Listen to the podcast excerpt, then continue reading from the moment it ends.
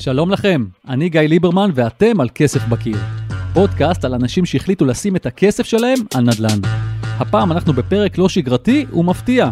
בפרק הקודם שעסק בעולם כינוס הנכסים, אירחנו כאן את העורך דין הוותיק דוד בסון שאמר לנו אצל כונסי נכסים בהחלט לא יכולה להיות מציאה. קשה מאוד למצוא מציאה. ומהניסיון שלי, אין מציאות ואני מאוד לא ממליץ. כמה שעות אחרי פרסום הפרק קיבלתי טלפון מפתיע.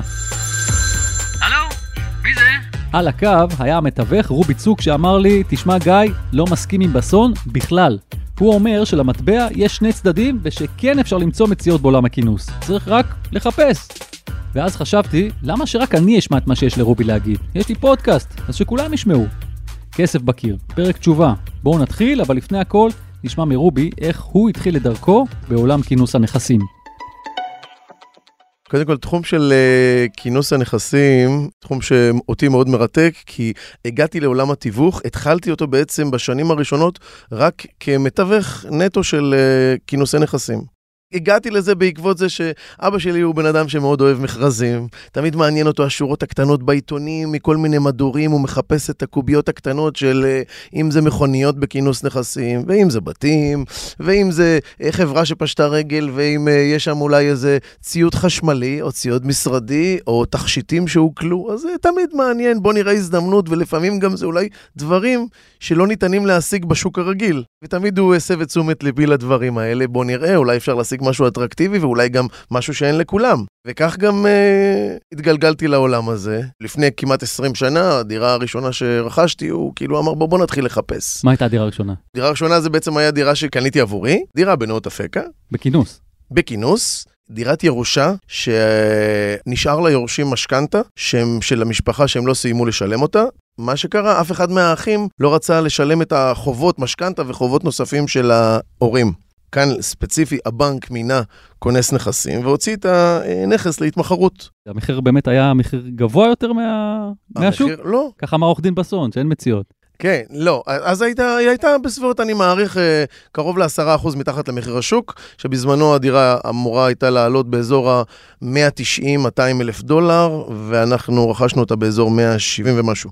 רגע, תכף נגיע לזה, אבל אני רוצה להתחיל קודם כל במה שהיה לך להגיד על, על מה שעורך דין בסון אה, אמר בעצם. הייתי אומר שאם כינוס הנכסים נעשה כמו שצריך, ונעשה לפי הכללים שאנחנו נדבר עליהם מיד, ולא במחשכים, מי שקונה את זה, קונה את זה במחיר השוק פלוס. בשביל זה אני רוצה להסביר שיש שני סוגי כינוסים. יש כינוסי נכסים, מה שכולם מנסים לחשוב ולהבין שזה בעצם בא מהוצאה לפועל, כינוסי נכסים שדרך בנקים, של משכנתאות, של נושא מימון כזה או אחר, או חובות של בעל נכס, ואז בעצם הבנק מטעם ההוצאה לפועל ממנה כונס נכסים לצורך מכירת הנכס ולכיסוי החוב. ויש כינוס נכסים לדוגמה של זוג שמתגרש, שהוא לא מגיע להסכמה מסוימת על מחיר, ואו, לדוגמה, אה, היה לי לפני כמה שנים בית קרקע שהגעתי אליו בפתח תקווה, שניסיתי להבין בעצם מה הסיפור שם. היו שלושה אחים, שתי אחיות ואח, ההורים נפטרו, ומה שקרה שהם אה, הגיעו למצב שעברה השנה ורוצים, אוקיי, בוא נחלוק ברכוש. אז אחת האחיות באה ואמרה,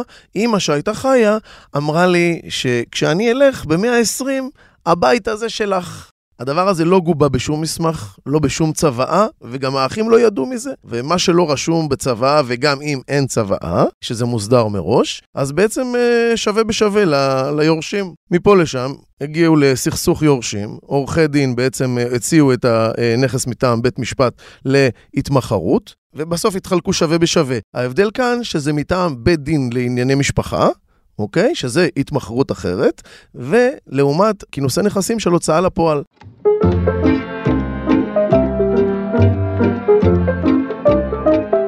יש היום מציאות בכינוסי נכסים? כן, יש מציאות. המציאות הן בעיקר בכינוסי הנכס, נכסים של, אה, של הוצאה לפועל.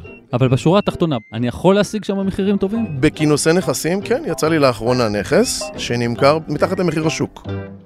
איך זה קרה? רוב הכינוסים לפעמים הם נראים בנכסים לא הכי סקסיים, זאת אומרת, אה, בניין בלי רישום בית משותף. אה, בניין שנמצא ברשימת בניינים מסוכנים של העירייה. דירה לשיפוץ, בעיות עם שכנים, דברים כאלו וכאלו, שהרבה אנשים שמחפשים היום אה, נכסים במכרזים, קודם כל בכותרת זה בעיקר קודם כל משקיעים. ואז מה שקורה, האנשים האלה מגיעים, מי שלא מבין ומפחד מהדבר הזה שנקרא כונס, ו/או מהדבר הזה שאין רישום, אין נסח טאבו תקין עם רישום מסודר ופרצלציה מסודרת, הבן אדם הממוצע הזה מפחיד אותו, וישר פורש, אומר, וואי וואי, זה, זה לא בשבילי. יש כאלה שגם מפחדים מהפסיכולוגיה של תהליך ההתמחרות. אבל מלכתחילה אני מעריך שאנשים שמגיעים לנכסים האלה, זה לא האנשים הרגילים. זאת אומרת, עכשיו משפר דיור רגיל או זוג צעיר, לרוב לא יגיעו דווקא לשם, אלא אם כן באמת יהיה מישהו, אולי כמוך, שילווה אותם או שיכווין אותם למקום הזה. אז בעצם הדירה הייתה בשוק הרבה זמן, ההצעות שהגיעו היו משמעותית בסביבות ה-20% נמוכות ממחיר השוק, בגלל שהיא לשיפוץ ובגלל שאין עדיין אה, טאבו, אין פרצלציה מסודרת, ובגלל שהבן אדם נמצא, בר, הבניין נמצא ברשימת בניינים מסוכנים וכו' וכו', היו עוד כמה דברים כאלה, והכונס ראה שבעצם אה, לא מגיעים אה, הצעות משמעותיות לכיוון השמאות. עכשיו, אני אגיד רק דבר קטן, שבכינוס נכסים של הוצאה לפועל, בית המשפט חייב לקבל את ההצעה הגבוהה ביותר. אוקיי?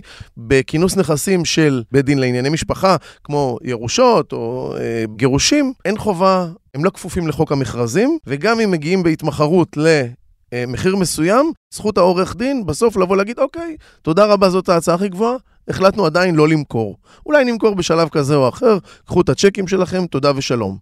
בכינוס של הוצאה לפועל, מחויב בית המשפט לאשר בעצם את העסקה למרבה במחיר. עכשיו, ככל שהחוב של החייב הוא באמת גדול ביחס לנכס, הירידה במחיר תאושר אה, גם אם ההצעה נמוכה משמעותית מהשמאות. עכשיו תגיד, העסקה הזאת שעכשיו דיברת עליה, שבסופו של דבר נסגרה להערכתך ב-20% מתחת למחיר השוק, זה משהו נדיר היום? כן, יחסית היום כן, במיוחד uh, בשכונות הצפוניות של תל אביב. זה לא קורה, כי היום יחסית אנחנו נמצאים בתקופה שיש מחסור בסחורה בשוק, גם בדירות, במיוחד כמובן גם אחרי, אחרי בזמן הקורונה ו... בזמן הזה לבתי קרקע, לדירות עם מרפסות, לא של חמישה עשרה מטר, אלא גדולות יותר, לדירות גן ודירות גג. אנשים פתאום רואים שהמרפסת שמש והשטח החיצוני הוא בעצם אוויר, הוא חמצן לנשימה עבורם וכמובן עבור הילדים. אז שורה תחתונה, אפשר להשיג מציאות או שאי אפשר להשיג? אפשר להשיג מציאות, רצוי לבדוק כמובן אה, עדיף עם מתווך שיעשה בדיקה מקיפה על כל הנכס, כדי שיסביר להם בדיוק את הכדאיות כאן. המציאות יותר, המחירים האטרקטיביים נמצאים בכינוסים של הוצאה לפועל, ולא בכינוסים של עזבונות, גירושים, של בית דין לענייני משפחה, אלא יותר הוצאה לפועל. מיד נמשיך עם הפרק, פרסומת, וחזרנו. אני רוצה להכיר לכם את נגן הפודקאסטים הטוב ביותר שראיתי מימיי. נוח, מהיר, עיצוב אלגנטי ומרשים, וצריכת הדלק הטובה ביותר בקטגוריה. על מה אני מדבר? על הטויוטה קאמרי כמובן. תקשיבו, אני מאזין לפודקאסטים בתוך טויוטה קאמרי, ואין רכב שיותר כיף להאזין בו לפודקאסטים. מערכת הנעה היברידית חשמלית שקטה. אתם שומעים את השקט? כך נשמע טויוטה קאמרי 2021. כמה שהיא חרישית ונותנת תחושה של שקט ושלווה. תא הנוסעים בה מרווח ומפנה כל כך, הכל באיכות גבוהה ביותר, עם הקפדה על כל פרט ופרט. וגם מערכת מולטימדיה בעברית עם כל סוגי החיבורים לטלפון שלכם. אמרתי לכם, נגן הפודקאסטים המושלם. גם העיצוב מרשים ואלגנטי ביותר. וכמובן שכהיברידית היא מזהמת הרבה פחות. לא סתם היא הפכה להיות מכונית הנוסעים הנמכרת ביותר בארצות הברית. רוצים להרגיש אותה? הקליקו על הבאנר באתר גלובס או ייכנסו לאתר טויוטה ותאמו לעצמכם נסיעת התרשמות בכל אחת מהסוכנויות של טויוטה ללא התחייבות. להרגיש איכות, ליהנות מיוקרה. עם טויוטה קאמרי.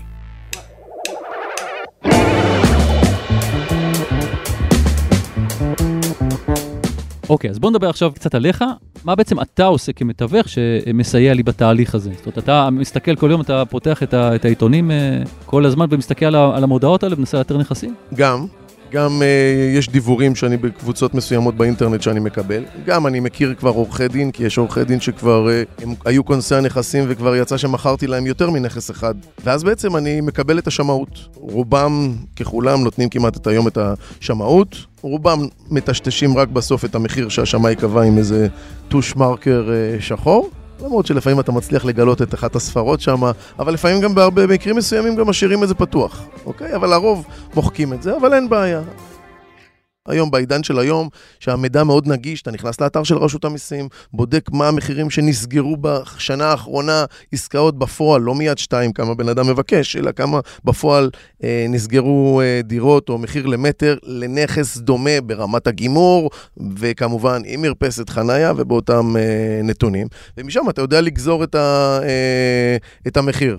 כשמלווים לקוח ואני מגיש אותו להצעה, מן הסתם המחיר שההצעה שמגישים אה, במועד האחרון להגשת הצעות, הוא צריך להיות משמעותית ממחיר השוק, כי אנחנו עדיין לפני התמחרות. משמעותית נמוך. כן, משמעותית אמור להיות נמוך. זאת אומרת, אם נכס שווה היום בשוק, סתם דוגמה, 2.5 מיליון שקלים, זה מחיר השוק שלו. זאת אומרת, אני הייתי בא ואומר ללקוח שלי, אוקיי, מן הסתם כאן אנחנו ברור שנגיש הצעה מתחת ל-2 מיליון.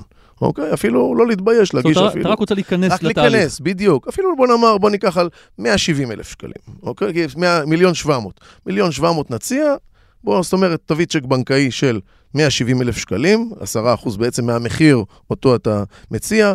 אה, הצ'ק אמור להיות לפקודת אה, כונס הנכסים, שמו. אמורים להגיש את זה עד תום מועד הגשת ההצעות. בדרך כלל גם מעריכים את הדברים האלה, את המועדים האלה לפעמים, כדי להשיג אולי עוד הצעה שתיים. ואז אה, ממתינים לתום קבלת ההצעות של כל המתמודדים, ואז מה שקורה, ברגע שמסיימים את זה, מתקשרים אליך ממשרד אה, הכונס הנכסים ואומרים, היי, שלום. רצינו רק לעדכן שההצעה הכי גבוהה שקיבלנו עד היום היא על סך 205 אלף שקלים. זאת אומרת, מייצג 2 מיליון 50 נגיד. האם אתה, שהגשת צ'ק של 170 אלף, זאת אומרת מיליון 700, האם אתה מעוניין להגיע להליך התמחרות ש-2 מיליון 50 הוא מחיר הפתיחה? אם אתה אומר לא, אוקיי, תבוא אלינו למשרד, בוא תיקח את הצ'ק שלך שנתת, את ה-170, תחתום לך, תודה ושלום. תקבל אם- חזרה את הכסף. מקבל, כן, את הצ'ק במלואו. שלך אתה מחזיר לבנק, הכל בסדר. אם אתה מעוניין להיכנס להתמחרות, תבוא ביום X, יושבים בעצם בחדר הישיבות, אצל אה, משרד עורך הדין בדרך כלל, אה, ונשב שם נעשה התמחרות. תהליך, אתה- אתה מלווה את בוודאי. גם שם? אני מגיע לת- לתהליך התמחרות, אוקיי. אה, כי זה הרבה פסיכולוגיה, צריך עוד- לדעת. יש עוד מתווכים שמגיעים? אה, כן, לא הרבה יחסית, לא הרבה יחסית, אבל מגיעים. מגיעים עם מתווכים. שהם יחסית באים בפעמים הראשונות להתמחרויות כאלה, יש להם אה, מאוד התלהבות כזאתי, ולפעמים הם חושבים קצת על עצמם יותר מאשר על הלקוח שלהם. תשמע, אתה רוצה לסגור עסקה, נכון. תקבל את העמלה שלך. נכון, אבל כמובן אתה רוצה להראות ללקוח באמת שהבאת לו ערך מוסף גם לתהליך הזה, או ברמת מחיר או ברמת, לא משנה, הנכס או דברים אחרים, כי זה הרבה פסיכולוגיה. עכשיו, מה שאתה כן למד ב... בהתמחרויות האלה, אני דרך אגב יצא לי להגיע להתמחרויות שהיו שלושה אנשים סך הכל, זה הכי נמוך, והיו 15 אנשים, אוקיי? עכשיו, ברגע שאני רואה שמגיעים להתמחרות, מן הסתם נפגשים איזה חצי שעה, שעה קודם, אה, הרשמה וכוס קפה, ועד שמתמקמים, אתה רואה מי האנשים. ברגע שאתה רואה פתאום, אה, נגיד, זוג צעיר, ואתה רוצה לראות את המטרה, כי בדרך כלל אתה רואה ישר כל מיני מבוגרים שמחפשים דירה שנייה, שלישית, רביעית להשקעה. אתה רואה זוג צעיר, ישר אני תמיד בא ושואל אותם, היי, שלום, מה, אתם גם הגעתם להתמחרות? מה, אתם אה, זה? אתם אה, מה, מחפשים בית למגורים וזה?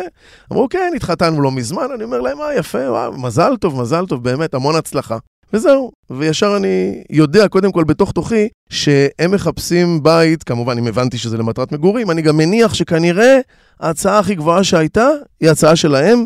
סטטיסטית זה נכון, ואתה קולט תמיד שההצעה הכי גבוהה בהגשת ההצעות היא של מי שרוצה לבוא לגור, אוקיי? המשקיעים מן הסתם נותנים הצעה אה, נמוכה משמעותית, משמעותית מהמחירים. ואז אני גם לפעמים משתף את הלקוחות שלי, שיש כאן מישהו שקונה למטרת מגורים, זאת אומרת, מן הסתם, בהליך ההתמחרות הוא יגיע למחיר השוק. אם אתה, לדוגמה, אדוני הלקוח שלי, אתה מחפש דירה להשקעה, מן הסתם אני מניח שאנחנו נתקרב מאוד למחיר השוק מהר מאוד. ואם אתה מחפש למגורים, אז אוקיי, אני יכול להיות שנהיה באמת באזור השוק, אבל בוא נתקדם, נראה לפי התהליך, אוקיי? עכשיו, אם הבן אדם רוצה את הנכס למטרת מגורים, לגדל משפחה, לגדל ילדים, רוצה את הגנים, רוצה את הבית ספר, אולי גר ליד חמתו שעוזרת עם הילדים, זה הרבה דברים שבטווח הארוך, אם בן אדם קונה נכס ל... חמש, עשר שנים, אז זה מתגמד עוד כמה עשרות, או לפעמים גם 100-200 אלף שקל יותר. קיצור, שורה תחתונה, אתה רואה זוג כזה או מישהו שבא לקנות למגורים, אתה... אני יודע שלא תהיה כאן מציאה.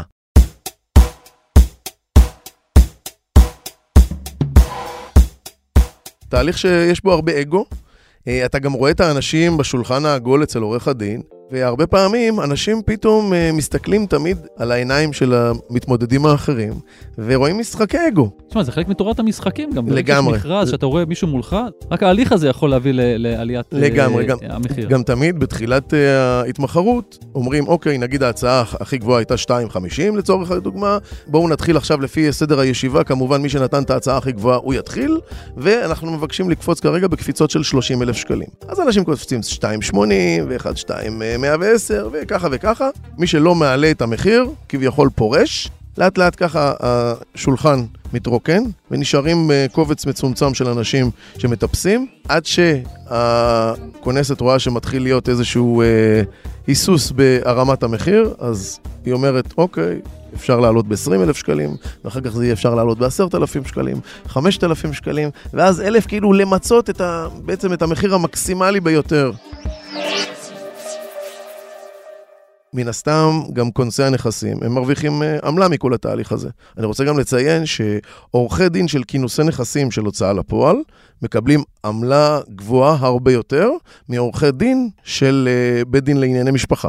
זה שני דברים שונים. אם אני לא טועה, בבית דין לענייני משפחה הם יכולים לקבל משהו כמו 2% עורכי הדין שמטפלים בתהליך הזה, ובכינוס נכסים של הוצאה לפועל זה יכול להגיע ל-10-11%. למה אתה מציין את זה? מה זה אמור להגיד לי? אה, לא, לא, זה לא אמור להגיד לך כלום, אבל אתה יודע, סתם אני... אוקיי. חומר שמעניין, כאילו עד היום לא מבין את זה, אבל אין מה לעשות, זה מה שבית משפט היום מאשר לכונסי נכסים של הוצאה לפועל. תגיד, לאורך השנים שאתה מלווה את התהליכים האלה, נגיד בתקופה הזאת יש יותר אנשים שמתעניינים בתחום, פחות מבעבר, או שזה תמיד זה, זה אותה, אותה אה, התעניינות? לא, תמיד התעניינו, התעניינו. אה, בשנים האחרונות יותר משקיעים, אם פעם זה גם היה יותר על כובע של מגורים, היום יותר משקיעים מחפשים. בשנים האחרונות תמיד שהריבית היום, גם ככה ריבית נמוכה של המשכנתאות, אז יש הרבה אנשים שאומרים, אוקיי, אין כבר כמעט לאן לרדת, יש רק לאן לעלות, ו/או אולי תהיה אינפלציה, שהדברים האלה אמורים להקשות בשנים הקרובות לגבי ההחזר החודשי, שאתה יודע, מתווכים ומשקיעים יודעים שכנראה בשנים הקרובות יהיה איזשהו לחץ על לוקחי המשכנתאות מבחינת ההחזר החודשי, ואז אה, אולי לא יצליחו אה, לעמוד בהחזרים האלה, ואולי חלילה זה יגיע להליך של כינוס של הבנק. אין מה לעשות, זה דרך הטבע. אנשים גם, אתה יודע, אנשים גם מגיעים ל-120, יש ירושות, סחורה חוזרת לשוק.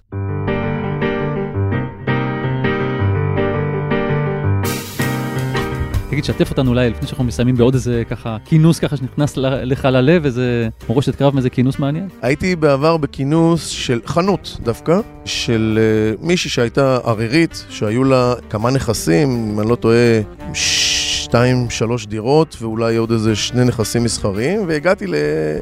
עם לקוח לגבי אחת החנויות שלה. איפה? Uh, בתל אביב. לא היו הרבה אנשים גם בהתמחרות, היו משהו כמו שלושה או ארבעה אנשים. מפה לשם יצא לי לדבר גם עם, ה... עם עורכת הדין, אז uh, היא תמיד לפעמים מספרת בעקבות מה uh, התהליך הזה, בעקבות מישהי שנפטרה, למה היא נפטרה, היא כבר כתבה בצוואה, היא כתבה לה את הצוואה, uh, לא היה לה למי להוריש, לא היה לה משפחה, ומסתבר שאותה אישה שהיה לה פתאום מתברר רכוש של בסביבות 10-15 מיליון שקלים, כנראה, לא יודע, או שהיא צברה או שהשאירו לה והיא הייתה בת יחידה ולא היה לה גם ילדים ולא היה לה משפחה. ו... מסתבר שאתה יודע, אתה שומע פתאום שנכסים נוספים פשוט נתרמו במתנה.